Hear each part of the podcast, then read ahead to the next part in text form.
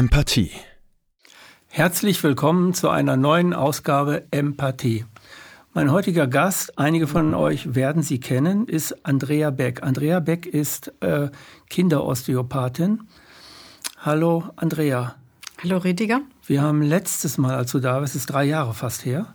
Juli 2020. Mhm. Also fast, fast drei Jahre. Ähm, da haben wir darüber geredet, was Kindern geschieht in der Zeit von Corona. Jetzt ist die Corona-Zeit vorbei und du hast ähm, ganz sicher andere oder neue Erlebnisse mit Kindern gehabt und mit Eltern gehabt, äh, die bei dir in der Praxis gewesen sind. Ja, es war jetzt eine lange Zeit, wobei sie manchmal dann wiederum ganz kurz einem vorkam. Und ich musste jetzt auch zuerst noch mal nachgucken, wann wir uns das letzte Mal gesehen haben und musste feststellen, das war ja 2020. Ich habe ja. gedacht, das war glaube ich 21, nee, aber es war 2020. Mhm. Ja, und ähm, es tat mir damals wirklich gut, darüber zu sprechen. Und ähm, wir haben da Zeit durchlebt äh, mit den, mit den äh, Kindern und mit den Eltern. Ähm, und wie wir schon vorher im Vorgespräch so ein bisschen darüber gesprochen haben, ähm, wir leben in einem sehr ländlichen Gebiet, ähm, also nicht wie hier jetzt in Berlin in der Großstadt. Und ähm, ich denke, wir hatten den großen Vorteil, dass wir ähm, doch noch etwas mehr Freiraum hatten und Luft hatten und äh, so die Kinder und die Familien äh, vor diesen großen Einschränkungen doch etwas ähm, schützen konnten. Ja. Und ähm, trotz alledem kamen natürlich, gab es Vorkommnisse, die nicht tolerabel waren. Ja. Und äh, die Eltern haben dann schon auch Geschichten erzählt und man hat dann eben auch bei den Kindern schon gemerkt, wie die ähm, in gewisse Bahnen geleitet worden sind. Also ähm, es kamen zum Teil dann auch Kinder zu mir in Behandlung, die keine Maske tragen mussten, aber die mit Maske kamen. Also die keine Maske tragen Also die waren noch keine sechs, Sicht? ja, die war, die, die waren noch keine sechs Jahre alt mhm. und sie kamen dann, die saßen dann im Wartebereich mit Maske und ähm, ich habe dann immer dann gesagt, bei mir muss, müssen diese Kinder keine Maske tragen. Und es gab aber dann Kinder, die fanden das ganz toll, aber waren wirklich ganz, ganz, ganz, ganz, ganz wenige. Und ähm, aber ja, ich ähm, habe mein, meinen Behandlungsraum auch so äh, im Haus, wo da muss man zuerst mal durch einen ganz langen Flur laufen und da gibt es dann auch viele schöne Dinge für die Kinder zum Betrachten. Da stehen dann Bobbycars und andere Fahrzeuge. Da gibt es dann schon einfach so einen Spielcharakter und dann dann ist schon mal so gewisse Hemmung mhm. auch wiederum weg. Dann lösen die sich so, Lös ne? Ja, dann ist das schon wieder so ein bisschen spielerisch und mhm. dann ähm, möchte ich aus, oder viele sagen dann auch, wenn die da reinkommen, ach, das ist aber schön hier. Ähm, dann sage ich, ja, das ist ein Spielzimmer. Und ein Spielzimmer hat einfach einen anderen Charakter wie jetzt ein Behandlungsraum. Oder ein Wartezimmer beim normalen Arzt. So ja, Zeitung genau. liegen da, ja, genau. an irgendwie Sitze. Ja, genau. Nein, das ist bei uns ganz entspannt. Hm. Ja. Und ähm, ich habe dann aber auch in, diesen, in dieser Zeit so die Erfahrung gemacht oder das Empfinden gehabt, dass, ähm, dass auch, auch dann auch nur hauptsächlich die Leute zu mir kamen, die ähm, nicht diese Angstbesetzung hatten. Ich hatte nur einmal, ich weiß nicht, ob, das, ob, ich das letztes Mal schon erzählt habe, da hatte ich eine Mama und die, ähm, weil ich dann gesagt habe, dass ich ohne Maske arbeite, ähm, die, die, ähm, die war dann in dieser Panik und wir haben uns dann geeinigt, äh, dass ich dann in der Behandlung eine Maske aufsetze und zur nächsten Behandlung geht sie zur Kollegin. Und sie war mir dann so dankbar darüber, ähm, dass ich quasi ihr so entgegengekommen bin. Mhm. Und dann habe ich dann auch das Gefühl gehabt, ähm, man darf nicht immer so auf eine Seite gehen und sagen, ich bin jetzt gegen diese ganzen Maßnahmen, weil ich das nicht verstehen kann und nicht gut finde. Ähm, und verurteile alle anderen, die jetzt nach diesen Maßnahmen äh, sich verhalten. Ähm, diese, diese Zwichtigkeit wollte ich einfach loswerden. Und ich habe mir dann auch den Kleber an die Scheibe gemacht. Bei uns sind alle willkommen, mit oder ohne G. Ähm, und das war mir so wichtig. Es war mhm. für mich wichtig, die Kinder zu behandeln, äh, dass es den Kindern gut geht, dass es den Eltern gut geht. Und wir lassen Corona in dem Moment einfach außen vor. Ja, ich hatte ein Ohr dafür, wenn die viele Mamas kamen dann auch und haben dann erzählt, äh, sie wurden nur kurz vor dem Entbindungstermin wirklich gedrängt aus ärztlicher sich oder von ärztlicher Seite, dass sie sich noch gegen Corona impfen lassen sollen und auch gegen Grippe impfen lassen sollen, ähm, mit der Begründung, wenn sie jetzt entbinden und sie erkranken, dann könnten sie sich um ihr Kind nicht kümmern. Und ja, natürlich, wenn jetzt so ein Mediziner einem solche äh, Argumente dann vorbringt, äh, in dem Moment wird man vielleicht dann auch schwach und macht es dann. Und da haben sich viele Mütter dann impfen lassen. Hm. Und andere waren aber dann, die waren dann tough. Und die haben gesagt, warum soll ich denn das machen? Ähm, haben sie nicht gemacht. Ja, es gibt, es gibt halt diese, ich sage mal einfach zwei Kategorien von Menschen. Das eine sind die, die sich um ihr Leben kümmern also die selbstständig sind und ihr Leben kümmern. Die brauchen niemanden, den sie fragen, soll ich heute die Butter nehmen oder die Margarine, sondern die machen das selbstständig. Und dann gibt es die, die aber fragen und die sich unsicher sind, weil sie sich nie darum gekümmert haben, in ihre eigene, in ihr eigenes Erwachsenenleben zu kommen, wo sie Eigenverantwortung tragen und so weiter. Ne? Mhm. Wo sie selbstständig ihr eigenes Leben wirklich leben mhm. und sie auch fragen, was will ich eigentlich wirklich leben mhm. und nicht, was lasse ich mit mir machen, nur weil ich Geld verdiene oder sonst etwas oder mhm. ich mache dann die Arbeit in der Schule, Hauptsache ich kriege eine Eins, aber ich frage mich gar nicht, warum ich die Eins haben will mhm. oder so. Es gibt diese beiden Menschen und diese, diese einen Menschen, äh, die vieles mit sich machen lassen, die leben halt in einer Gehorsamsstruktur. Also die gehorchen den Autoritäten äh, auf Teufel komm raus, kann man fast schon sagen. Die machen das. Und die sind dann auch ähm, erschrocken, wenn jemand keine Maske trägt in der Zeit von Corona und ähm, wollen dann, dass der andere die Maske trägt. Und ich finde es gut, dass du, dass du das angesprochen hast, dass du das nämlich dann trotzdem machst, weil du die Angst der anderen wahrnimmst und auch für, für echt nimmst. Ja, haben ja wirklich ja, Angst. Ja, ja, ja, weil das war eine Medizinerin, die ähm, in der Anfangszeit in der ähm, auf Intensiv gearbeitet hat und sie, sie hat dann wortwörtlich gesagt, sie hat die Leute verrecken sehen. Also die hat eine, ja, die hat eine Traumatisierung durch und, ähm, und auf sowas muss man eingehen. Also dann kann man jetzt sagen, die spinnt. Ja, geht nicht. Also und dann äh, muss man einfach in den, in den Konsens gehen und dann muss man sagen, okay, wie können wir das Problem jetzt lösen? Und wenn jeder auf den anderen etwas zugeht, dann findet man auch einen gemeinsamen Nenner. Mhm. Ja. Man muss ja deswegen nicht sein Gesicht verlieren. Ja. Nein, man darf auch nicht aggressiv da reingehen und als, ja. oder als Besserwisser da reingehen. Mhm. Das ist für den anderen schon aggressiv, weil dann der andere die Angst, die er hat, nicht wahrgenommen mhm. fühlt. Und ich muss sagen, ähm, ich, ähm, ich bin auch von Anfang an so in diese Schiene reingekommen, dass ich dann am Anfang diese Leute alle verurteilt habe. Da habe ich gedacht, wie blöd sind die denn? Wieso tragen die alle ihre Masken und wieso machen die das alle so? Und, und mhm. wieso haben die so Angst? Und ähm, und dann habe ich irgendwann aber, aber habe ich so das Gefühl gehabt, nee, das ist nicht der richtige Weg. Man muss auch eine gewisse Toleranz und wenn man einfach auf den anderen zugeht und sagt, du horch mal her, ich habe das Gefühl, du, du bist da in einer Angst drin und wie können wir dir die Angst denn äh, vielleicht helfen abzubauen, ähm, dann ist das, finde ich, ein viel besserer Weg, wie jetzt zu sagen, nee, also mit dem möchte ich nichts zu tun haben, weil das war ja für uns so, äh, die anderen wollten ja mit uns nichts zu tun haben oder die haben mhm. uns verurteilt. Und wenn, das ist ja wie Krieg. Mhm. Ja, und wenn man dann gegeneinander kämpft, dann kann man ja nie einen Frieden schließen. Mhm. Und wir brauchen ja einen Frieden mit uns und unseren Nachbarn. Ja, gesellschaftlich und, brauchen wir den. Ja, und äh, aus dem Grund äh, habe ich jetzt aus dieser Zeit für mich gelernt, dass ich viel, viel toleranter meinen Mitmenschen gegenüber bin.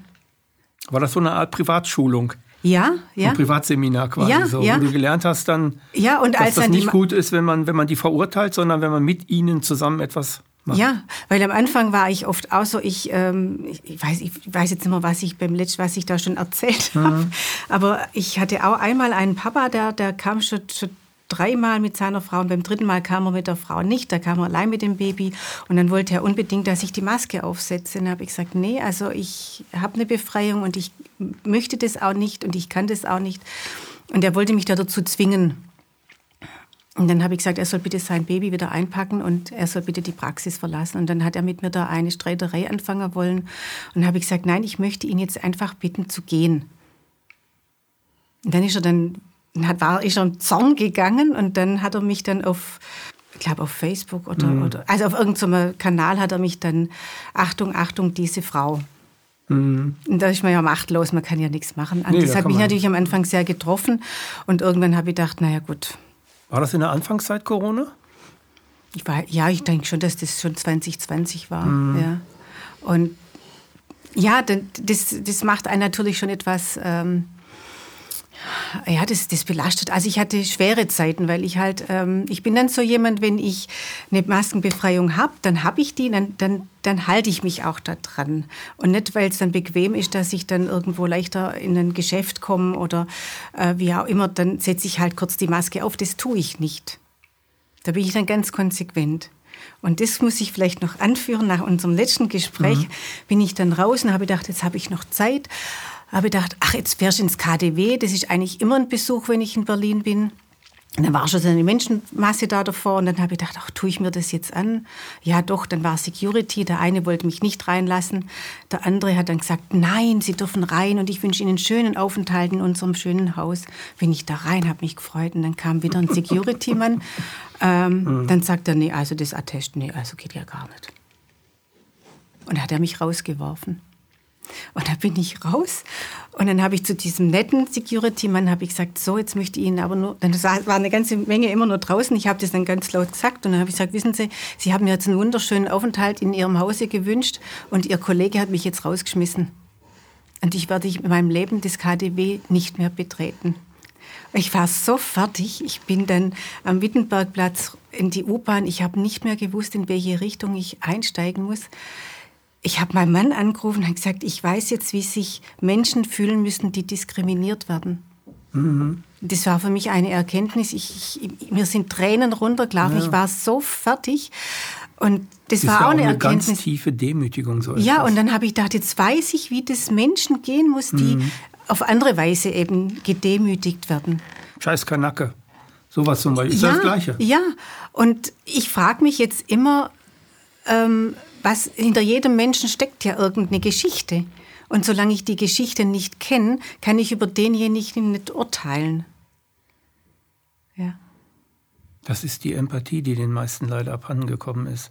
Ja. Nicht nur in der Corona-Zeit, sondern schon davor durch das System, ja. das wir leben. Ja. Wenn ich den anderen nicht, äh, wenn ich den anderen angucke und mich selbst darin nicht sehe, fehlt mir Empathie. Dann kann ich mit ihm, mit dem eigentlich werten oder moralisch machen, was ich machen möchte. Dann kann ich ihn so abwerten, dass er für mich gar kein Mensch mehr ist. Mhm. Mhm. Und das ist eigentlich das Kernthema von dem. Hannah Arendt hat das gut beschrieben in ihren Büchern über, über tyrannische Systeme. Mhm. Dass genau das, das äh, das Problem eigentlich ist, dass ich den anderen nicht mehr erkenne. Mhm. Und der eine hat, dich, hat sich aber in dir gesehen, der gesagt hat, ich wünsche Ihnen einen schönen Aufenthalt. Der mhm. andere nicht. Und der hat dann, äh, äh, dich dann rausgeschmissen. So, ne? mhm. Und diese Erlebnisse haben wir ja alle gehabt, die wir jetzt so äh, durch ja, die Corona-Zeit gegangen nicht sind. Nicht einmal nur. Ja, ja, genau, mehrfach. Mhm. Und im, es gibt Filme im Internet, ähm, die sind also so brutal teilweise. Ne? Das gibt bis zur K.O wo die Leute K.O. geschlagen wurden. Aber da muss ich dann wieder sagen, meine, meine Kinder haben dann immer gesagt, weißt du, Mama, wir müssen ja auch wieder weiterleben. Wir, wir sind ja noch jung und wir, wir haben ja Zukunft vor uns. Mhm. Und wenn wir uns jetzt so in, diese, in dieses Thema negativ reinbegeben, dann macht das Leben für uns alles keinen Sinn. Und wir haben ja Kinder, die müssen wir ja auch in die Zukunft bringen. Und wir müssen ihnen das zwar vorleben, wie wir uns das gut vorstellen, aber wir können jetzt nicht sagen, alles ist jetzt blöd und schlecht und es wird nichts mehr. Und ähm, ja, dann, äh, man muss ja auch wieder ein Licht am Ende des Tunnels sehen. Und, ähm, und wie, wie wir ja schon gesagt haben, die Familien, diesen Familienverbund, das ist ja das Wichtige. Und ich muss sagen, das hat uns jetzt wiederum, also zumindest in unserer Familie oder in unserem Freundeskreis, hat uns das ähm, schon geholfen, über diese Zeit zu kommen. Und, ähm, und ich denke, da gibt es natürlich andere Brennpunkte, wo es das eben nicht der Fall war. Mhm. Ja, ich, ich habe auch mit meiner Tochter jetzt letztens noch mal drüber gesprochen, habe gesagt, wie war das jetzt in der Schule? Ähm, und dann sagt sie, ja, sie, also ihr Sohn, der geht in die zweite Klasse und der hatte ein, glaube ich, hat einen Schulkamerad, der ein Einzelkind ist und für den war es schlimm. Die anderen hatten Geschwister, die hatten auch Großeltern, viele, die haben, die durften zu den Großeltern, die mhm. mussten auch zu den Großeltern. Und für unsere Enkelkinder war das auch eine, eigentlich eine ganz ähm, angenehme Zeit, in Anführungsstrichen, die Notbetreuung. Die hatten da viel weniger Kinder, viel weniger Lärm. Die hatten auch im Kindergarten dann ähm, geschlossene Gruppen. Und jetzt, seit die Gruppen wieder offen sind, kommen die Kinder gar nicht mehr. Vor allen Dingen die Kinder, die in, in der Corona-Zeit ähm, quasi Eingewöhnung gehabt haben, die in der Kindergarten kamen, die hat, kannten ja nur die geschlossenen Gruppen und diese, diese ja, eine Zwanghaftigkeit, aber diese mhm. ähm, Einschränkungen, das war für die ja normal. Und jetzt sind die Gruppen wieder geöffnet, da springen dann 60 Kinder in einem Haus rum. Und die dürfen von einem Raum zum anderen und dürfen sich jetzt da und da hinbegeben. Und äh, das kannten die am Anfang gar nicht. Und jetzt ist das auf einmal so. Also für die Kinder ist das ganz schwierig oft auf dem mhm. Lärmpegel her. Ja? Die kennen mhm. das ja so gar nicht. Ja, die, äh, die, die, Kinder unterscheiden sich zwischen, zu uns Erwachsenen dadurch, dass wir einen Lebensraum hinter uns haben, in dem wir Erfahrungen in Situationen gesammelt haben, die aber nicht. Mhm. Die, sehen die, die sehen die Welt in ihren Erfahrungsräumen, in, also in ihren wirklichen Erfahrungsräumen, immer als eine neue Welt. Mhm. Ne, und bauen so ihre Erfahrungen aus. Und deswegen mhm. können, die, können die gar nicht mit dem Werkzeug, also mit den äh, Bewältigungskompetenzen, wie wir sie haben, im Laufe der Zeit angesammelt haben, können die überhaupt nicht, das, das geht ja gar nicht. Mhm. Die können dabei nur äh, verwirrt sein, mhm. also ne, mhm. mhm. überfordert ja. sein. Ja, ja. Und ähm, die, die Kinder, die jetzt ähm, zum, zum Beispiel jetzt äh, zuerst noch im Kindergarten waren und dann eingeschult worden sind, jetzt zum Beispiel ähm, im Herbst 2021, die sind jetzt in der zweiten Klasse, ja, die kamen da voll in diese Zeit rein. Ja. Mhm. Die mussten dann im Kindergarten mussten sie keine Maske aufsetzen, dann sind die eingeschult worden und mussten Maske aufsetzen. Dann kam die, die diese Testerei. Ja. ja. Und ähm, die, die ähm, Kindergartenkinder, die haben dann oft dann auch diesen Spucktest gekriegt und ähm, und dann irgendwann durften sie dann auch daheim getestet werden. Die Schüler mussten auch in der Schule sich selber testen. Ja, die haben sich dann manchmal auch einen Spaß draus gemacht. Mhm. Fand ich dann wieder ganz nett, weil, also ich war als Kind jetzt auch nicht so die Brävste. Also ich habe auch viel missbaut und ich, ich, ich habe immer das Gefühl, das fehlt den Kindern heute, dass man einfach mal was macht, was man vielleicht nicht machen darf. Mhm. Genau, auf jeden Fall ähm, sind die jetzt alle froh, dass die Masken gefallen sind. Und, ähm, aber was man dann eben auch so von den Lehrern hört, ähm, dass ähm, die Kinder nicht mehr in diesen Sozialkontakten gut zurechtkommen, also in diesen Kameradschaften. Ja, die, die, die Kameradschaften sind zerbrochen und auch die Aggressivität und Gewaltbereitschaft hat unheimlich zugenommen, selbst bei uns im ländlichen Raum. Also, also in, der Grundschule, in der Grundschule schon. In der Grundschule ja. schon. Ne? Mhm, mhm. Ja, weil wenn die, ähm, wenn die jetzt zwei Jahre oder drei Jahre ähm, den Kontakt immer so pflegen konnten und auf einmal dürfen sie es wieder. und sie, wie sollen die das dann von jetzt auf gleich wieder können? Ja, das ist, ist, ist, ein Ding der Unmöglichkeit. Mhm. Die brauchen ja wieder Räume, wo sie zueinander, also wo sie aufeinander zugehen können. Mhm. Mhm. Und diese Räume müssen ja geschaffen werden. Ne? Ja. Und bei den Kindern ist es so, dass diese Räume durch zu, also aus deren Blickwinkel zufällig passieren. Die sind dann plötzlich da, diese Räume. Und dann ist die da oder der da und dann spielt man miteinander mhm. zusammen, so weil derjenige, die oder der da ist. Ja, und ich glaube, es hat auch viel mehr die, ähm, die Benutzung von den Medien zugenommen bei den Kindern. Hm. Die hat enorm zu, also der Bildschirmmedienkonsum ja. hat enorm zugenommen und der nimmt immer mehr zu. Mhm. Und das ist, äh, wirst du selber wissen, also dieses, äh, ich selber äh, bin, äh, bin ein Hardliner und sage Smartphone ab 18 weil es das Gehirn und vor allem das emotional-soziale Konzept outsourced in diesen Apparat mhm. und die nicht mehr in der Lage sind, fünf, sechs Stunden draußen mit sich selbst und ihrer Gruppe äh, was zu tun. Mhm. Sondern die sind dann sofort, wenn sie merken, äh, ne, dann gucken die sofort da rein und äh, machen dann ihre Sachen mein da. Mein zehnjähriger. Enkel hat mich in den Osterferien gefragt, Oma, was hast du gemacht, wenn es dir langweilig war als Kind? Dann habe ich gesagt, dann bin ich zu meiner Mama und ich gesagt, mir ist langweilig. Dann hat die gesagt, dann gehst du wieder in dein Zimmer oder gehst raus. Hm. Ja, ja. ja. Meine Mutter hat uns ja rausgeschmissen sozusagen. Also wir waren vier Kinder, ne? Mhm. Dann hat die uns rausgeschmissen, wenn es zu viel wurde. Mhm. Raus aus der. Und ich kenne das auch nur, dass wir draußen waren. Mhm. Jetzt muss man das nicht heroisieren oder als die bessere Gesellschaft oder sonst was darstellen. Aber man, es ist schon auffällig, äh, was dieses Smartphone anrichtet bei Jugendlichen und bei Kindern. Ne? Mhm. Auf Dauer, wenn die das so fünf, sechs Jahre haben. Mhm. Wie die ich mein, sich danach entwickeln. Ja, ich, ich meine, da muss man eben auch versuchen, dass man vielleicht so einen, einen Mittelweg findet, ähm, dass die vielleicht auch einfach lernen, einen guten Umgang damit zu kriegen, weil irgendwann kommt ja der Umgang damit. Ja, ich meine, die müssen ja heute schon in der Schule präsentieren. Ja, und ähm, ja, da wird ja das auch schon als Medium eingesetzt. Mhm. Ja. Und wenn die natürlich das nie, nie jetzt ähm, den Umgang lernen, ich, meine, ich weiß es auch, wir durften früher auch nicht Fernsehen gucken, dann ist man halt zu den Nachbarn über und hat da Fernsehen geguckt. also einen Weg findet man also, immer. Ja ja. ja, ja. Kinder sind erfinderisch, das weiß ich noch aus meiner Kindheit. Ja, eben, eben. Ich sage auch mal zu den Kindern, äh, ich war auch mal Kind, ich weiß schon, wie man das macht, dass man das erreicht, was ja, man möchte. Die Kinder denken immer, wir sind die Alten ja, ne? genau. und äh, die haben da sowieso keine Ahnung mehr von ja, und genau, so. Genau. Was äh, würdest du sagen, welches Leiden oder welche, welche negativen Erlebnisse haben die Kinder, die du äh, in deinem Umfeld und in deiner Praxis erle erlebt hast in der Corona-Zeit? Was haben die eigentlich an, an negativen oder vielleicht sogar an positiven Einflüssen dadurch gewonnen? Gab es positive Einflüsse? Ähm ja, also bei den, ähm, bei den Babys, äh, das habe ich glaube ich in der letzten Sendung auch schon äh, angesprochen, ähm, die Familien hatten zu Beginn ähm, einfach die Ruhe und die Abgeschiedenheit. Also die, die sind nirgends hin mit ihrem Baby und die haben auch keinen Besuch gekriegt, höchstens von den Großeltern oder Geschwistern oder so. Mhm. Aber da wurde das Kind wirklich nur zu Hause behalten und das ist das, was den Kindern einfach so gut tut. Da ist man nicht aus der Klinik dann gleich äh, irgendwo ins Einkaufszentrum äh, gegangen und hat da mhm. eingekauft und hat das Baby da mitgenommen, sondern da ist man heim. Und dann waren wir zuerst mal ein paar Wochen zu Hause. Ja? Und das hat den Kindern ganz gut getan. Und das hat eben auch zur zum Bindungsaufbau und dass, die, dass so viele Papas auch ähm, äh, im Homeoffice arbeiten. Die haben da einen ganz anderen Zugang zu ihren Kindern in der Zwischenzeit gefunden. Ja? Die haben dann halt gesagt, okay, ähm, USA, wenn ich mit denen telefoniere, das geht mhm. sowieso erst nach, ab nachmittags und, und äh, Asien muss ich ganz früh, dann kann ich zwischendrin auch mal mit meinem Kind mich abgeben oder wie auch immer, ja.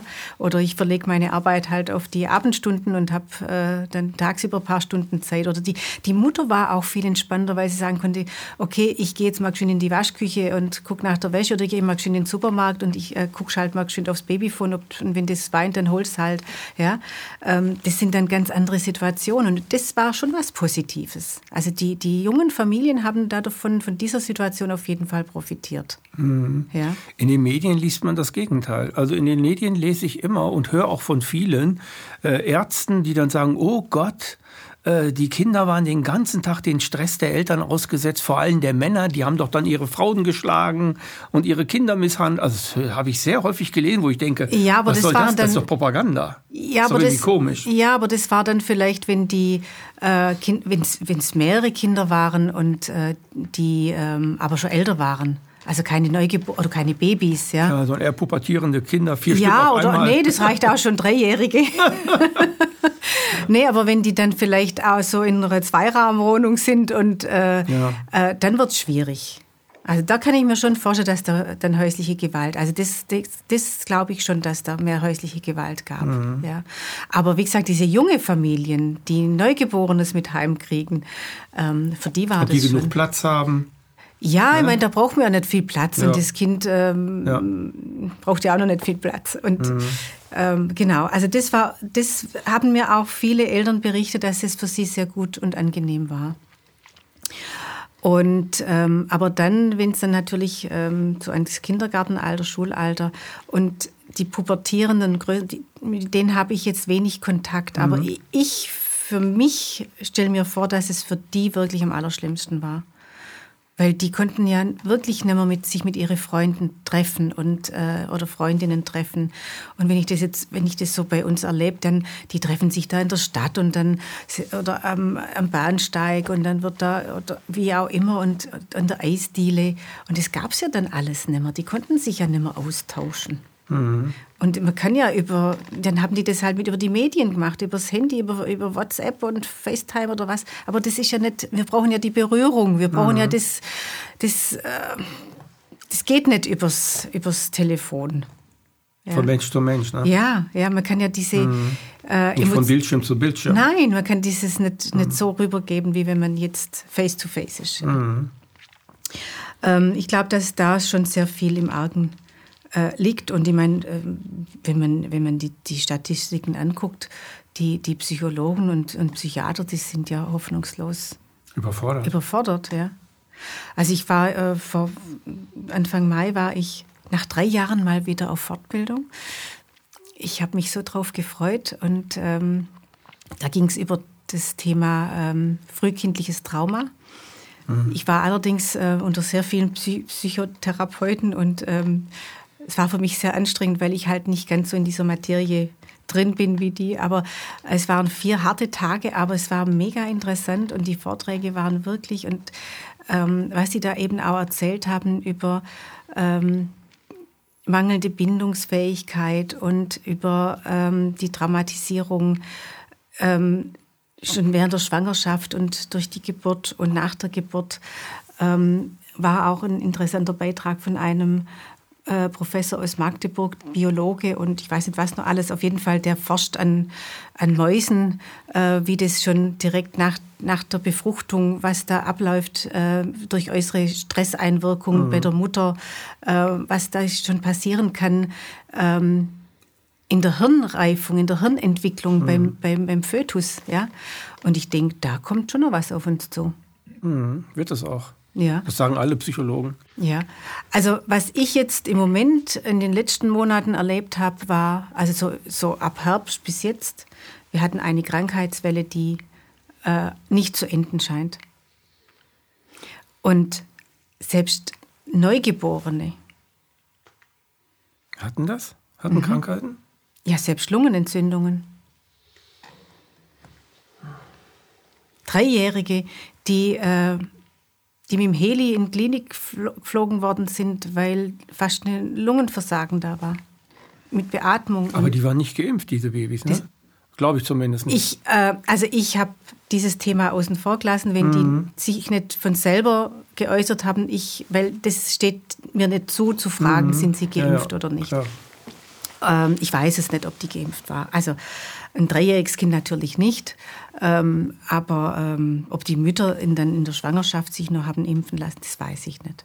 Ich habe da, ähm, weil das denke ich, das, ähm, das ist zu intim. Also mhm. ich, ich wollte auch, also mich, ich wurde auch immer gefragt, ähm, ob ich geimpft bin oder nicht, und ich habe da dazu keine weder ja noch nein gesagt, weil das geht niemand was an. Mhm. Ja. Das ist bei anderen Krankheiten oder anderen medizinischen Dingen ja auch so, ne? Ja.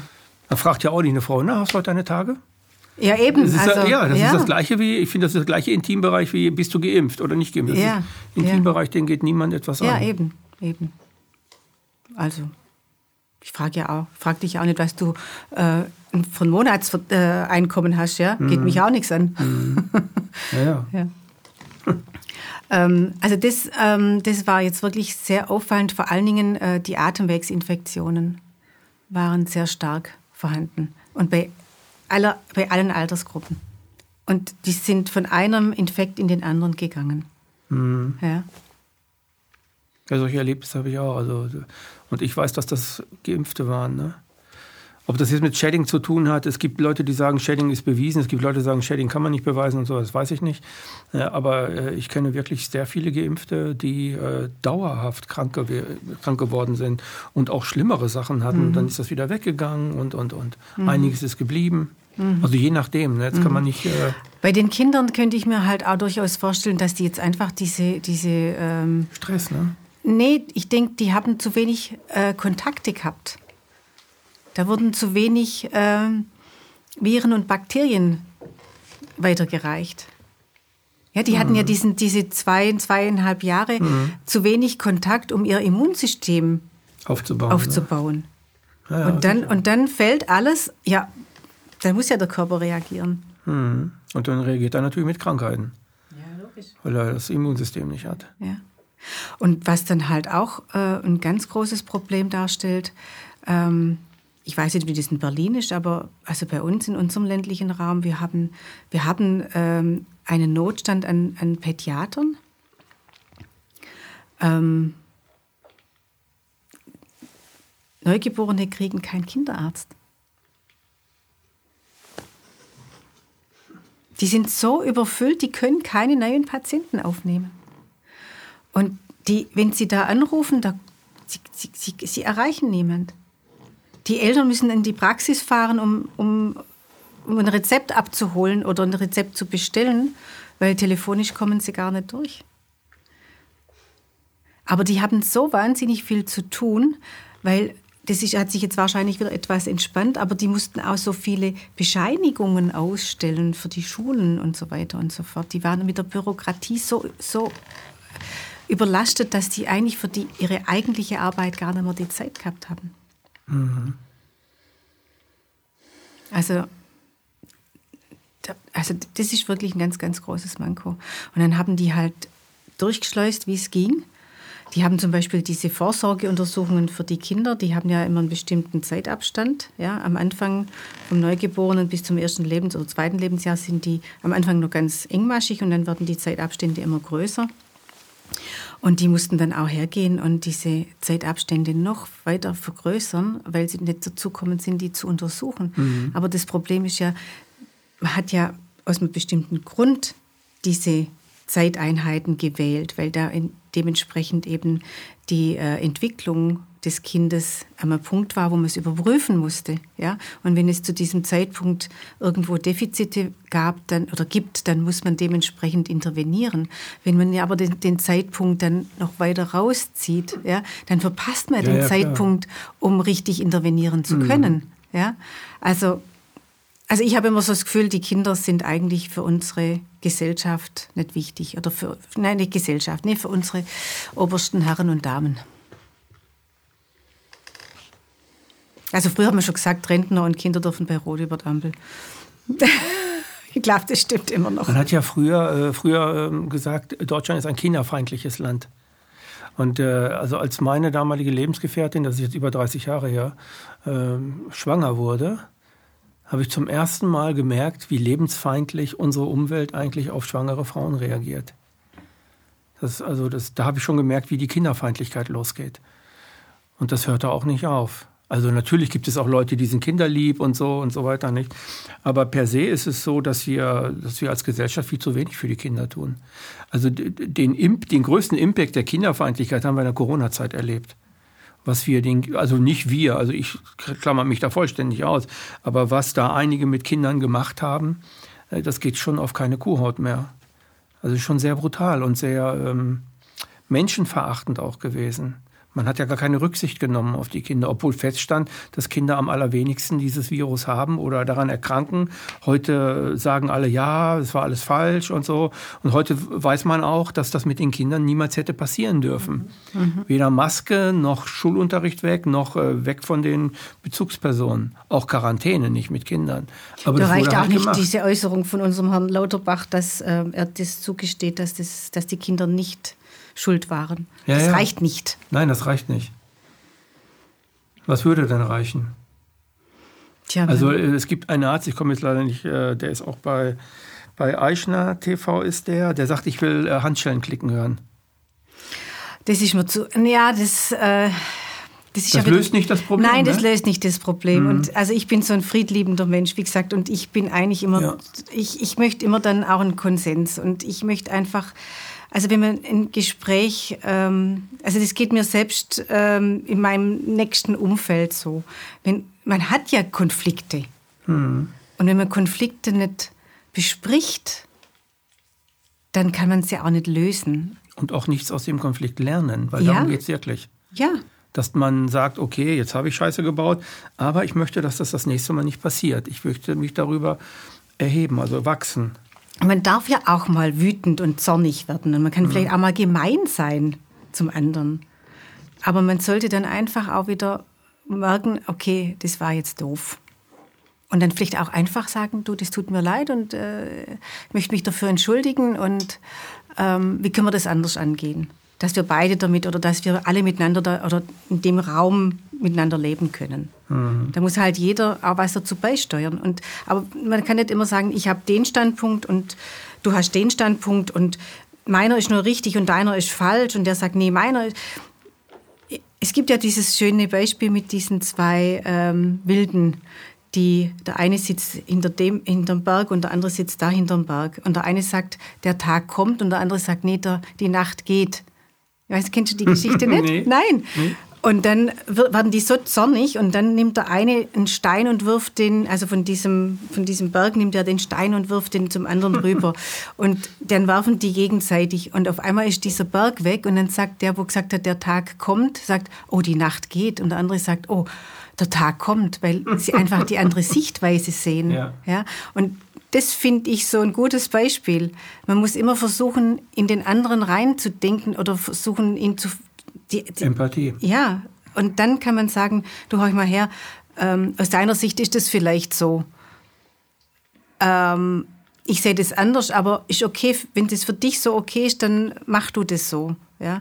Aber für mich ist das so nicht okay und ich mache dann das Es eben. geht dabei, also wenn ich etwas ganz Bestimmtes weiß und du weißt etwas anderes ganz bestimmt, was sich, äh, was Kenn ich. quasi g- gar nicht zusammenpasst, dann geht es nicht darum, dass du mir deine Weisheit erzählst und ich dir meine Weisheit erzähle und glaube, ich habe recht und du glaubst, du hast recht, sondern es geht darum, dass wir, dass wir beide den Standpunkt des anderen versuchen zu verstehen. Ja, eben. Ich sage immer, Uns jeder hat ja eine. Geschichte hinter sich. Ja, genau. Und man muss immer wissen, man kann nie urteilen über jemand, wenn man nicht weiß, was da dahinter steckt. Weil es gibt ja auch Menschen, die erzählen ja nichts über sich.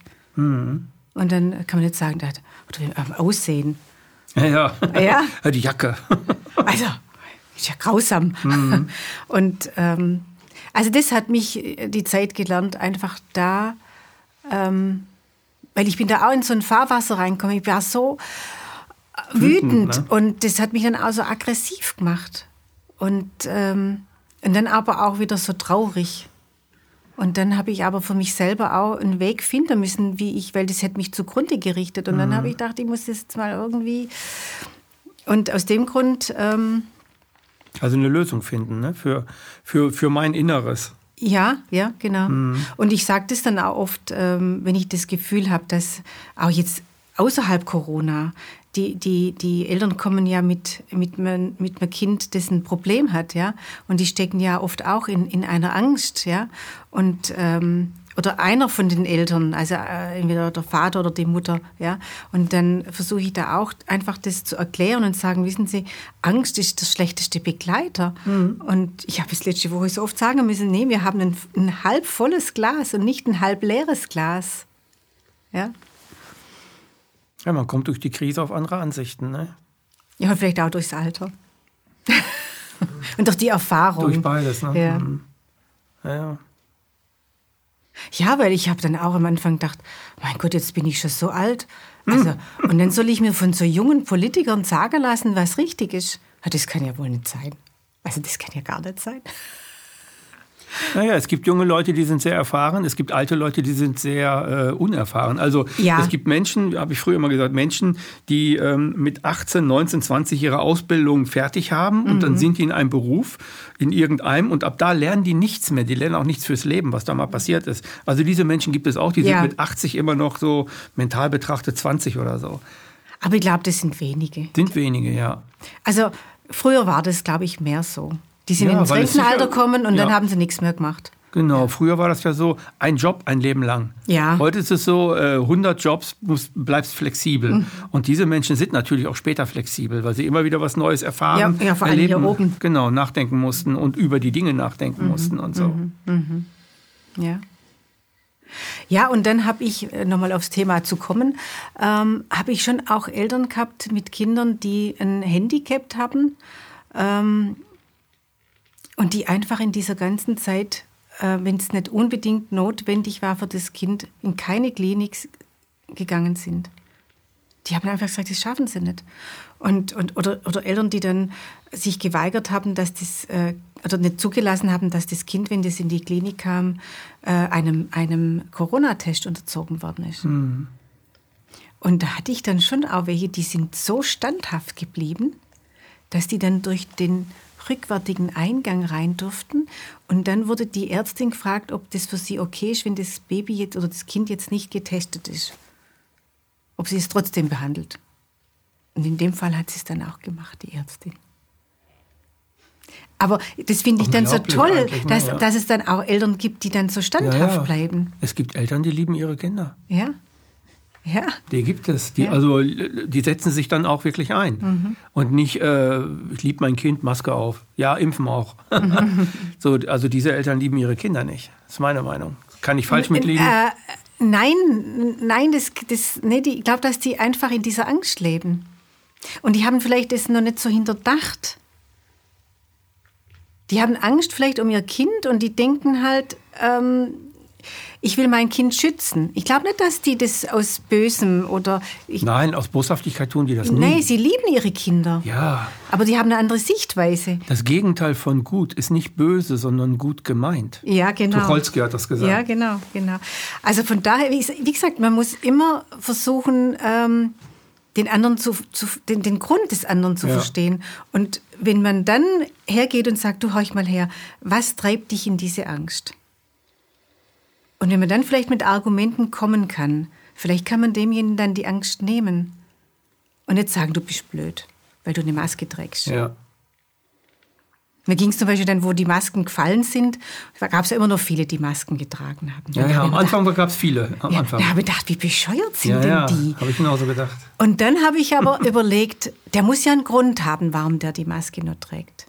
Vielleicht hat er sich jetzt gerade positiv getestet. Und er ist so rücksichtsvoll und will uns nicht anstecken. Wer weiß. Naja, aber. Ähm, Also so kann ich besser damit leben. Ja, ja. Es, also es gibt äh, aus psychologisch, äh, psychologisch ähm, verstanden äh, ist das so, wenn, wenn der Staat äh, den Leuten erklärt, dass an jeder Ecke, also jeder Mensch, den du triffst, ist dein Todfeind. Ist der Todbringer, also könnte der Todbringer sein. Wenn man das ein paar Jahre lang im Kopf hat, dann schleicht sich das nicht so schnell raus. Bei denen, die eine starke Angst haben und es wirklich glauben, dass es so ist. Ja, also das war halt diese, das hat mich ja auch so fertig gemacht, dass, dass, Mhm. die, dass, dass wir von oben herab da bevormundet worden sind über unseren Körper. Ja, erzogen, wir wurden erzogen. Ja. Und da habe ich mich gewehrt. Mhm. Und da habe ich mich massiv gewehrt. ja. Also. Das ist bei mir genauso gewesen. Also es ist, äh, denke ich auch, was, wer, wer darf mich denn erziehen? Schon gar nicht die da oben. Die dürfen mich nicht erziehen. Nee. Es gibt, äh, es gibt ja bei, ähm, äh, unsere Gesellschaft ist im, Grunde genommen eine freie Gesellschaft und ich kann frei meine Informationen holen. So, und das habe ich halt getan und gemerkt, die spinnen da oben. Jetzt äh, platt gesagt. Und habe das dann natürlich auch alles nicht mitgemacht. Aber diejenigen, die das nicht mitgemacht haben, alles äh, sind sehr wenige gewesen, also so ungefähr 15 Prozent in Deutschland, 15, 20 Prozent. Und äh, die haben halt auch einiges erlebt. Also man hat die ganz, man ist denen ja ganz schön hinterhergejagt und man hat die ganz schön, ähm, ja, seelisch ist man denen angegangen. Dadurch, dass sie irgendwie äh, nicht die richtigen waren und äh, niemand wollte denen zuhören. So, ne? Hast du sowas auch erlebt? So im Nee, wir hatten nur einmal ähm, das Ordnungsamt in der Praxis auf übelste Art und Weise, was mich dann so verärgert hat. Was wollten die denn? Wollten die das äh, alle Ja, es eine gab, Maske eine, tragen? ja oder? es gab eine Anzeige von einer Patientin und, Hm. ähm, und dann kam, am ersten Tag kam dann ähm, einer vom Ordnungsamt und dann war aber nichts zu sehen. Also es gab keinen kein, es gab kein, kein Grund, uns da jetzt äh, Hm. an der Karren zu fahren. Und, ähm, und wir hatten dann von an, ganz am Anfang hat das Ärzteblatt hat ähm, geschrieben, ähm, dass die Masken gar nicht so gut sind. Und das hatten wir ausgelegt. Dieses, das war aber dann schon viel, viel später. Das lag aber immer noch aus. Und das hat er dann mitgenommen. Und dann kam am anderen Tag der, der, sogar der, ähm, der Chef vom, Arbeit, äh, vom, vom Ordnungsamt. Und der, ja, und dann, ja, wir hatten, einige von uns haben eine Maskenbefreiung in der Praxis und, ähm, und dann ähm, kam der dann und war, also der war sowas von dreist, ja. Ähm, und und ähm, dann habe ich gedacht, nee, also in meiner Praxis gibt es sowas, in meinem Haus gibt es sowas nicht. Und habe mich so geärgert und dann habe ich beim unserem Oberbürgermeister um einen Telefontermin gebeten und habe mir dann ähm, so ein bisschen was zusammengestellt, was ich dem alles sagen möchte. Und dann haben wir darüber, ja, dann sagte er, ja, Frau Beck, ich weiß ja, dass Sie keine Corona-Leugnerin sind. Dann habe ich gesagt, um das geht es ja überhaupt nicht. Es geht doch jetzt nicht hier um Corona-Leugnerin oder mhm. nicht. Mir geht es hier um die Moral und um die, äh, um die Mitmenschlichkeit. Dann habe ich gesagt, wir arbeiten hier jeden Tag. Wir haben nicht einen Tag während Corona die Praxis zugehabt. Wir haben, die Mitarbeiter haben jeden Tag sich aus, auf, äh, darauf eingelassen, sich ähm, am Patienten zu infizieren. Und wir haben alle das Risiko getragen. Ja? Und andere haben sich ins Homeoffice gesetzt. Und wir waren am Patienten. Und dann kommt da ein Amtsleiter und will uns vorschreiben, wie Hygiene funktioniert. Dann habe ich gesagt, das geht mit uns so nicht. Ja, sagt er. Dann sage ich, und sowas möchte ich hier nicht mehr wieder erleben. Es kam dann auch keiner mehr. Weil der nämlich dann nur gesagt hat, wir werden jetzt noch öfters kommen. Der Oberbürgermeister? Nee, nee der, der, Ordnungsamt, ja, der, der hat gesagt, gesagt, wir werden jetzt noch öfters kommen. Und dieser Satz war bei mir dann, nicht, ja, das ja. geht gar nicht. Das geht gar nicht. Genau. Und dann kam, später kam dann zu meinem Mann in, in, ins College kam äh, ein Polizist, Montagmorgens, der, der Kommissar vom, vom Amt, ähm, schon etwas älter, also wahrscheinlich so in meinem Alter. Und, äh, und dann sagt er, Frau Beck, ich weiß jetzt gar nicht, ob ich jetzt richtig bin oder nicht, aber ich habe gedacht, ich komme jetzt selber und schicke nicht die Streife. Dann sage ich, das ist ja schon mal nett. ähm, und äh, wir haben eben sehr viel ähm, Wochenendseminare und wir haben einen schönen Garten und dann sitzen die Teilnehmer eben dann in der Pause auch mal draußen im Garten. Ja. Jetzt kam sonntags irgendeiner am Gartenzaun vorbei und hat geknipst.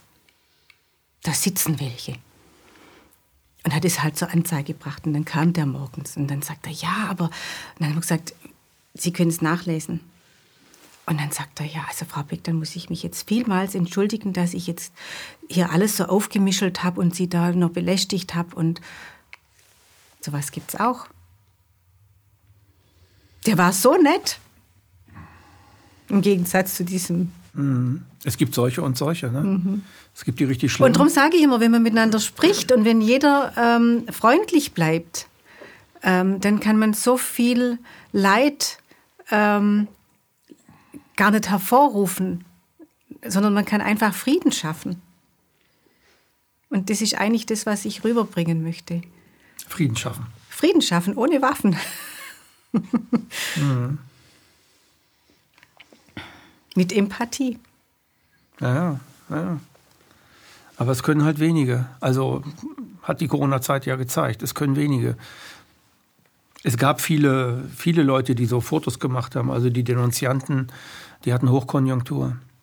Ja, ich kann mir das vorstellen, dass das in der Stadt natürlich auch noch. Also überall, ich meine nicht ja. ganz Deutschland, ne, nicht ja, nur. Ja. Das war ja, sowas habe ich noch nie erlebt. Also du wahrscheinlich auch nicht. Hm, in keiner Zeit habe ich sowas erlebt. Gab es denn auch so, so richtig schöne Erlebnisse in Bezug auf Corona, die du erlebt hast in der Corona-Zeit bei euch in der Praxis? Oh, wir haben immer ein tolles Team. Wir sind eigentlich nur Frauen. Da habe ich gesehen, auch. ähm, wir, hat, wir haben immer Dienstagmorgens äh, eine Stunde Besprechung und da geht es manchmal so lustig zu. Und erst letzten Dienstag, wir haben so gelacht und dann bin ich raus und dann stand schon ein Patient draußen und dann guckt er mich so an und sagt, ja, es tut mir leid, aber wir haben es einfach lustig hier. Ähm, also wir waren, während dieser ganzen Zeit waren wir immer ein gutes Team. Da gab es keinerlei ähm, Diskrepanzen oder äh, Meinungsverschiedenheit. Äh, Alle an einem Strang, ne? Ja, aber wir waren auch tolerant. Ja, es gab solche und es gab, aber ja. es war niemand extrem. Mhm. Und Niemand hat dem anderen gesagt, das muss jetzt aber oder du. Nee, musst. nee. Mm, mm, Sondern es war jedem seine eigene genau, Verantwortung. Genau, Fertig. Genau, genau. Und mhm. das, ich glaube, das haben wir einfach auch äh, nach außen gespiegelt. Das, also, ja, der Patient hat auch gesagt, das ist doch besser so wie anders. Und die merken das natürlich auch. Wenn, wenn es im Team harmonisch zugeht, dann dann ähm, fühlt man sich ja auch als Patient viel wohler, äh, wie wenn da schon die an der, an, der Anmeldung so, ähm, ja. Aber da sind wir halt natürlich auch ländlich, also da kennt man die Leute ich denke, auch. Ich denke, ich denke, das liegt an, an dem, äh, wie der Kopf ist im Team. Das bist ja du, dein Mann. Nein, das, nee, nee, nee, nee. Also in der Praxis ähm, ist das eigentlich meine andere Tochter der kürt die Praxis und ich ähm, habe meine Privatpraxis, aber ich arbeite auch noch bei meiner Tochter ein bisschen in der Praxis. Mhm. Und äh, die macht es gut. Ähm, und ähm, ja, das, ähm, es wird auch immer wieder was organisiert. Also wir äh, gehen mal miteinander essen oder wir haben auf jeden Fall einmal im Jahr machen wir ein verlängertes Wochenende auf der Hütte. Da haben wir so einen Spaß. Also das ist dann einfach so ein Teamgeist dann da, ja. Also eher familiär alles, ne? Ja. So ein bisschen familiär. So. Ja, wenn, wenn die eine. Ja, das ist ein ganz anderes Arbeitsklima, als ja, es in vielen Bereichen so, da sitzt was dann ich manchmal, so von vielen höre. Ja, da sitzt dann auch manchmal dann eins, eins von den Kindern von den Mitarbeiterinnen da. Ähm, weil, Warum auch nicht, ne? Ja, entweder weil die Schule ausfällt, weil wieder Ja. mehr Lehrermangel gibt oder zu Corona-Zeiten, weil sie äh, nicht in die Schule durften oder wie Mhm. auch immer. Ähm, das ist überhaupt kein Thema. Also da wird nicht irgendwie und auch die Mitarbeiterinnen, die nur keine Kinder haben, haben da Verständnis dafür. Ja, also von daher, ähm, ja, wie man es vorlebt und wie man es anbietet und wie man miteinander umgeht. Ja, aber das Gespräch ist halt auch wichtig. Das Wichtigste eigentlich, ne? Das Gespräch ist das Wichtigste. Wie man aufeinander zugeht und dass man tolerant dabei bleibt.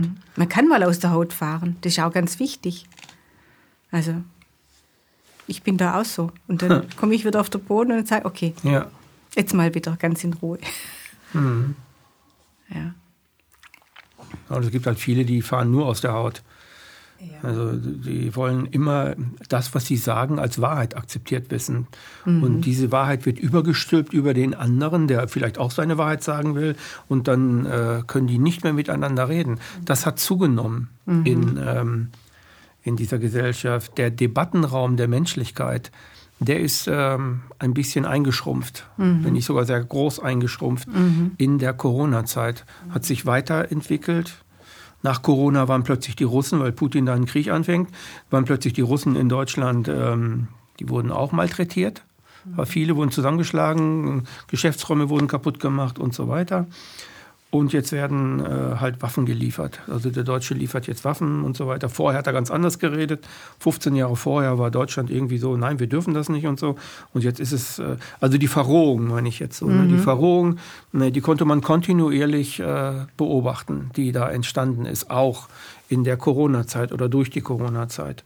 Oder sie hat sich nur offenbart in der Corona-Zeit, das kann auch sein. Ne, da- sie hat sie einfach nur die Missstände gezeigt, die innerhalb der Menschlichkeit nicht vorhanden ist in diesem Land, die nicht gewachsen ist nach 45, die aber hätte wachsen müssen. Es bleibt interessant, also was die einzelnen Generationen jetzt daraus machen. Du bist dann auch eher so Beobachterin, ne? Du guckst dir das gerne an, ne? Ja. Also bei mir ist es genauso. Ja. Ich denke auch immer so, ne, jetzt lass mal den Staffelstab fallen, batsch, jetzt sind die Jüngeren dran, ich nicht mehr. Ich gucke mir das an, mal schauen, wie die das hinkriegen. Ich sage zu meinem Mann immer, also bei unseren Kindern und Enkeln, sagen, es geht uns nichts mehr an. Die sind jetzt alle versorgt. Das müssen die jetzt Hat aus. was Beruhigendes, ne?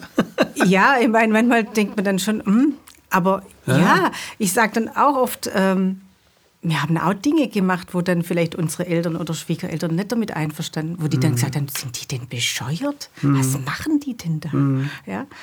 Und diese Toleranz braucht man einfach auch. Aber die fehlt halt so. Also ich habe recht und das, was ich tue, das ist das Richtige und ähm, Und ich habe Rechter. ich habe Rechter, genau. Ich habe. Rechter. Ich habe Rechter. Ja. Aber wie gesagt, ähm, in unserem, also das, was ich im Umfeld jetzt so erlebt habe, ähm, gibt es sicherlich Bereiche, wo es viel, viel, viel, viel dramatischer Ja, zuging. gibt es. Was sind deine, so deine Schlussfolgerungen aus dieser ganzen Zeit, beruflich wie auch privat? Du hast ja schon gesagt, am Anfang warst du sehr ärgerlich über diese Leute, plötzlich hast du eine Toleranz entwickelt gegenüber denen. Dann Also- hast du gemerkt, Gespräche sind wichtiger. Ja, also du hast letztes Mal zu mir gesagt, zum Abschluss hast du gesagt, ähm, wir müssen Ungehorsam üben. Und das ist mir dann so hängen geblieben. Dann habe ich gedacht, ja, ich habe das schon immer so gern gemacht, ungehorsam sein. Und das habe ich ähm, dann einfach auch mal wieder so ein bisschen ausgelebt. Einfach Dinge mal aussitzen, wenn da irgendjemand was von mir wollte, so amtsmäßig oder so. Dann ich gedacht, die sollen zuerst mal kommen. Jetzt warten wir zuerst mal. Und oft ist gar nichts kommen. Ja, aber wir sind ja heute so, dass wir da mal gleich drauf losgehen. Ja, wir sind so gehorsam. Ja, und also find, man muss ja mal alles gleich geregelt werden. Ja? Mhm. Ähm, aber da bin ich, und das habe ich, ähm, also wie gesagt, diese viel mehr Gelassenheit, also am Anfang nicht, aber das war so ein Prozess. Ähm, und dass ich auch mein Leben jetzt äh, für mich und mein Umfeld so gestalten kann, dass ich ähm, in einer Zufriedenheit leben kann. Und mhm. nicht mich nicht jetzt, ähm, also ich, ich habe darunter gelitten und ich glaube, dass ich auch, äh, dass es mich wirklich viel Energie gekostet hat, die ich nicht mehr reinholen kann. Ja. Ähm, aber ähm, ich habe mich viel mehr ähm, informiert. Man hat ja in so einer Blase gelebt. Man hat ja, also ich habe, was jetzt politisch und so, habe ich ja wirklich nicht groß hinterfragt. Ja. Ähm, und das war schon, also auch mein Mann, mein Mann, der, der hat sich da reingekniet, der hat sich da Literatur besorgt und hat mhm. da Filme anguckt und hat gesagt, und wie schlimm ist es, dass wir uns nicht weiter informiert haben und dass wir alles so über uns haben ergehen lassen und alles geglaubt haben und ähm, das ist ja schrecklich. Dann habe ich gesagt, du, das ist jetzt nicht schrecklich. Du hast jetzt gemerkt und jetzt musst du es ändern was war, das war. Spielt ja. keine Rolle, ja, richtig. Wir müssen nach vorne und gucken. Jetzt lerne ich davon. Genau, genau. Also äh, das war sicherlich positiv und ähm, dass man auch viel mehr zur Ruhe kam. In dieser Zeit sage ich wieder, ich hätte eigentlich gern mal wieder so ein bisschen mehr Action. Nein, mehr Ruhe, weil also. ein Termin hetzt den anderen. Mhm. Man kommt gar nicht mehr nach, mhm. weil wir haben jetzt wieder ein Angebot. Ich darf ja wieder überall hin. Ich kann ins Kino gehen. Wir mhm. haben so tolle ähm, ähm, in Tübingen, das ist so eine Studentenstadt, da gibt es nur zwei alte Kinos, wirklich alte Kinos. Und da laufen diese besonderen Filme. Ah. Die sind super und, und ja. jetzt können wir da wieder hin. Also, das mhm. hat einem gefällt, aber das macht natürlich wieder. Ist man in bestimmten Sachen, lebt man da wieder bewusster? Ja, ja, schon. Schon. Also, ich meine, wir haben uns zum Beispiel auch schon immer äh, auf, auf gute Nahrung ähm, konzentriert, ja. Oder dass man auch jetzt nichts, ähm, dass man nicht ähm, viel wegwirft, dass man einfach auch guckt, ähm, man kocht jetzt so, dass man das auch auf, auf isst und nicht nachher in der Müll der Rest schmeißt mhm. oder so. Oder dass man einfach nochmal Reste isst. Wie es bei uns früher war, ja. Da hat man nie was weggeworfen, da haben wir immer nur Reste gegessen. Und, ähm, aber das ist einem auch nochmal ein bisschen bewusster worden, dass man einfach so nochmal auf sein ähm, auf den Umgang mit seinem Körper und mit, äh, mit seinem Geist und mit seiner Umwelt noch mal ein bisschen mehr ähm, sich auseinandersetzt und guckt, was ist wichtig, was ist gut. Ähm, dass es vielleicht besser ist, man geht noch mal eine Runde spazieren, wie dass man jetzt äh, vor die Glotze sitzt. Ja? Ähm, einfach solche Dinge. Also bewusster leben, ne? Bewusster, Viel bewusster leben. leben. Ja, ja. Wir haben also bis Corona ist vielen gar nicht aufgefallen, wie sie leben bis Corona, also immer einfach die Zeit von 45 bis Corona, äh, Wirtschaftswunder. Deutschland war ein, ist zu einem der wirtschaftlich stärksten Länder der Welt, das stärkste Land Europas geworden. Ähm, alles hat funktioniert. Äh, man hatte seine Pläne, Haus, Hof, Garten, äh, so und so viele Kinder, zwei Autos und, und, und. Ja, das kann ich mir holen. Flachbildschirm da in dem Zimmer, in dem. Fünf Zimmer haben Flachbildschirm. Irgendwie so. So hat ja, jetzt spitzt sich das vielleicht so ein bisschen. Aber wir haben in so einer, in so einer, in so einer, wie soll ich sagen, in so einer, gottgegebenen, in einem gottgegebenen Wohlstand gelebt. Mhm. Ja, ähm, der uns zu, zu Menschen gemacht haben, die auch nichts mehr hinterfragt haben. Mhm. Also bei vielen ist es so mhm. geworden. Die haben einfach nur das Leben gelebt, so wie es im Wohlstand ist, haben aber nicht mehr nachgefragt. Und Corona hat diesen Impact gemacht. Mhm. Bei, bei ganz, ganz vielen Menschen. Ich weiß aber nicht, ob das bei allen Generationen ankam. Nein, das glaube ich auch nicht. Also bei den Jüngeren äh, sehe ich schon, dass die sehr kritisch sind. Ich sehe aber nicht, dass diese, aber das können die auch nicht, das philosophisch aufarbeiten und so weiter und ähm, tatsächlich wissen, was da wirklich hinter sich hinter verbirgt mhm. oder so. Das können äh, viele Erwachsene nicht mal ertragen. Mhm. Also ähm, wenn die Leute will, also angenommen, das habe ich damals in mein Buch reingeschrieben, die Fratze der Gewalt über 9-11, das ist 2008 geschrieben. Äh, dann habe ich reingeschrieben, warum äh, die meisten Menschen das nicht akzeptieren können, dass das eventuell ein Inside-Job gewesen ist. Weil wenn die das akzeptieren, dann hieße das, dass George Bush mich ja umbringen würde. wenn er es wollte, wenn ich da drinne wäre. Meine Frau, meine Kinder, die würde er umbringen. Mhm. Der würde so skrupellos, also die Leute, die das gemacht haben, inzeitmäßig, die würden das so tun. Aber ich gehe davon aus, dass mein Bundeskanzler oder mein Präsident das Gute macht und das Gute will. Stellvertretend stehen diese Leute für Mama und Papa. Also für die Eltern, mhm. für eine mhm. Vaterfigur oder für eine Mutterfigur. Mhm. Man hat Merkel nicht umsonst Mutti genannt, obwohl sie keine Kinder hat. Mhm. Also es war die Mutti der Nation sozusagen. Und äh, viele Regierungschefs werden, werden als Vaterfigur dargestellt. Also die aber zeigt, keine Kinder haben. Nein, die keine Kinder haben. Und zeigt, dass es halt eben äh, psychisch sehr starke Defizite gibt, die man ausgleichen müsste, damit man diesen Autoritäten überhaupt nicht mehr gehorcht. Mhm. Und da kommt der Gehorsam her. Der Gehorsam kommt vom Anhimmeln, ich mache es doch gut. Und das ist, das hat man in Corona gesehen. Die, die ganzen, die sofort Maske und sofort Booster und alles mitgemacht haben und mit dem Finger auf die anderen gezeigt haben, die haben einfach nur gesagt, ich bin es wert, dass du mich liebst, Mama. Ähm, ja, und, ja und vor allen Dingen Verantwortung abgeben. Ja. Mach du mal für mich. Weil das mhm. wurde ja, es geht ja in diese Richtung. Wir, wir, wurden ja schon seit Jahren so gesteuert. Ja, richtig. Wir werden auch so erzogen, ne? vom System wie auch von den ja. Eltern so. Das fängt mhm. doch schon beim Navigationssystem an. Und heute müssen sie ja nur noch sagen, hallo Mercedes. Ja, ja, genau. ähm, dann geht's an. Wo willst du hin? Mich versteht sie bloß nie. Man musst du Hochdeutsch sprechen, oder wie? Echt? nee, aber ähm, ich denke manchmal, früher hat man äh, noch die, die, die Karte gehabt zum Gucken. Ja. Und da gab es einen Ehestreit. Aber man hat ja dann gar nicht mehr so diese Vorstellung von dem Gebiet, wo man eigentlich, mhm. von wo nach wo man möchte. Ja? Ähm, heute gibt man alles halt in Google Maps ein und dann führt er dich dahin, ohne zu überlegen, ähm, wie funktioniert das jetzt? Ähm, muss ich da jetzt mal noch irgendwie äh, über eine Brücke oder ja, ja, ja das hat man sich durch die Landkarten alles einprägen können. Ne? Ja. Also vieles von dem. Ne? Ja. Oder ja, man mal angehalten hat, dann nochmal die Karte, also das weiß ich noch. Ich bin mit, ja, ja. mit, meiner Tochter mal nach Italien gefahren und da hatte ich noch kein Navigationssystem.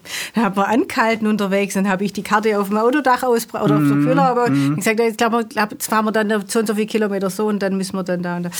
Ähm, ja, aber wie gesagt, es wird heutzutage eben einem so viel abgenommen. Und ähm, dieses Abnehmen macht uns ja unselbstständig. Und abhängig. Und, und, und dies, durch diese Unselbstständigkeit kommen wir ja in diese Abhängigkeit rein. Mhm. Und ich habe halt, also ich für mich habe immer das Empfinden, das wollen die ja so. Ja, die Politik, also die Politiker sagen das auch, die, aber die werden lanciert, dass sie das wollen. Also in der Corona-Zeit zum Beispiel, da haben die, äh, da hat auch Lauterbach wie auch Spahn, die haben sehr häufig gesagt in Interviews, dass die Bevölkerung das ja will, also müssen wir es machen. Mhm. Das hat gezeigt, dass die Politiker überhaupt nicht das Wohl der, der Leute im Auge haben, sondern die rennen den Leuten hinterher nach den Mehrheitsverhältnissen, damit sie wieder gewählt werden oder sonst was passiert. Das ist, äh, hat ähm, politisch betrachtet Corona auch offenbart, dass die Politiker eigentlich den Meinungen hinterherrennen. Und wenn eine Mehrheitsmeinung äh, da ist, dann rennen Politiker in diese Mehrheitsrichtung, weil sie gewählt werden wollen, weil sie Mehrheiten wollen. Und wenn die Leute, wenn die Leute eine falsche Meinung hinterher, dann sagen die Politiker nicht, hört mal zu, wir wollen euch mal aufklären, ihr geht gerade völlig falsche Richtung. Früher war das so. Heute ist das überhaupt nicht mehr der Fall. Ne, dass ja. sie, also die sind selber, äh, naja gut, das ist eine andere äh, Politikergeneration, die selbst in einer Abhängigkeit, in einer Abhängigkeit leben zu ihren eigenen mhm. Verhältnissen, die das andere dann wieder missbrauchen. Aber jetzt will ich nicht äh, in diese tiefe Philosophie reingehen. War schön, dass du gekommen bist. Okay, ja, es 60 Minuten sind schon vorbei. Ehrlich, okay. Ja, ruckzuck, ne? ähm, ne? Ja, ich, äh, dieser, dieser Anruf kam so spontan, musste natürlich dann auch äh, mir einen Freiraum schaffen, was nicht ganz so einfach war, aber ich habe das war mir das wert. Mhm. Ähm, und ähm, ja, ähm, ich habe dich ja gefragt, um was geht es denn? Dann hast du gesagt, Corona. Es ist ja noch nicht vorbei. Nein, es ist noch nicht vorbei. Ich denke, das wird noch viele Generationen. Ähm, und was so mich immer so komisch berührt ist, man sagt ja dann immer, ach, das war vor Corona. Ja, ja. Früher hat man gesagt vor 9-11. Ja, oder vor dem Krieg. Ja, oder vor dem Krieg, genau. ja.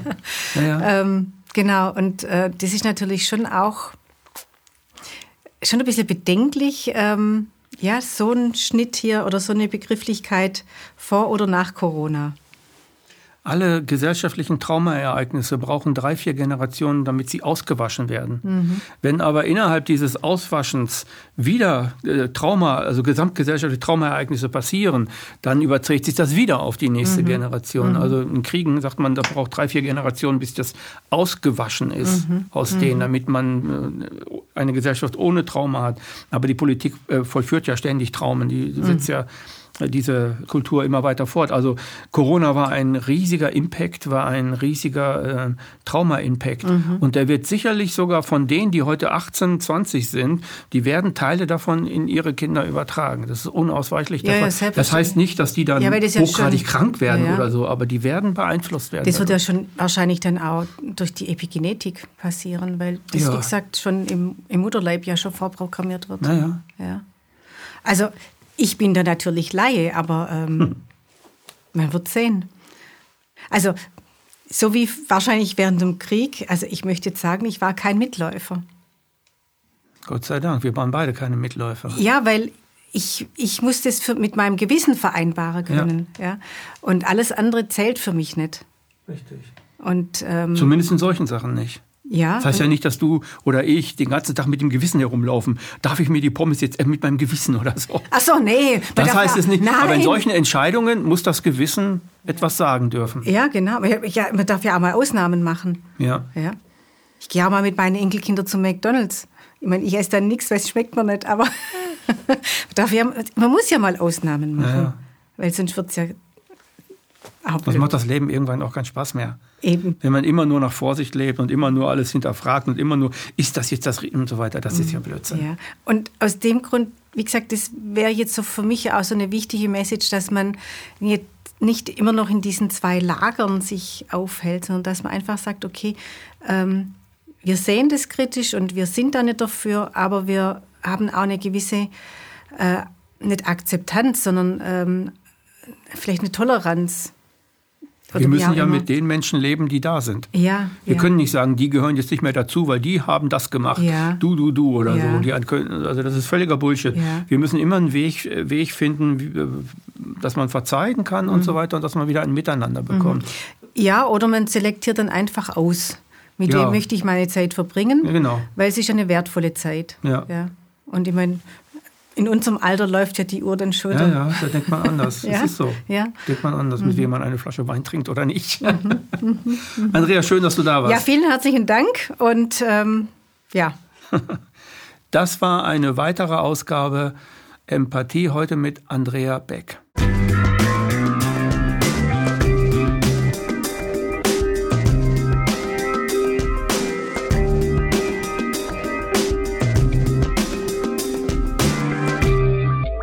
Danke, dass Sie Apolut eingeschaltet haben. Wir sind ein unabhängiges Presseportal. Uns geht es um Meinungsvielfalt, Toleranz und einen möglichst breiten Debattenraum, denn nur so funktioniert Demokratie. Unsere Arbeit ist technisch aufwendig und kostet Geld. Da Sie immer wieder hier sind, unterstützen Sie Apolut am effektivsten mit einem Dauerauftrag. Mehr Infos auf apolut.net/unterstützen. Apolut ist keine Einbahnstraße. Lassen Sie uns in Kontakt bleiben. Abonnieren Sie den Apolut Newsletter, so verpassen Sie nichts. Registrieren Sie sich auf apolut.net/newsletter. Natürlich gibt es Apolut auch als App. Einfach auf apolut.net/app runterladen und mobil auf dem Laufenden bleiben. Apolut. Das denke ich auch.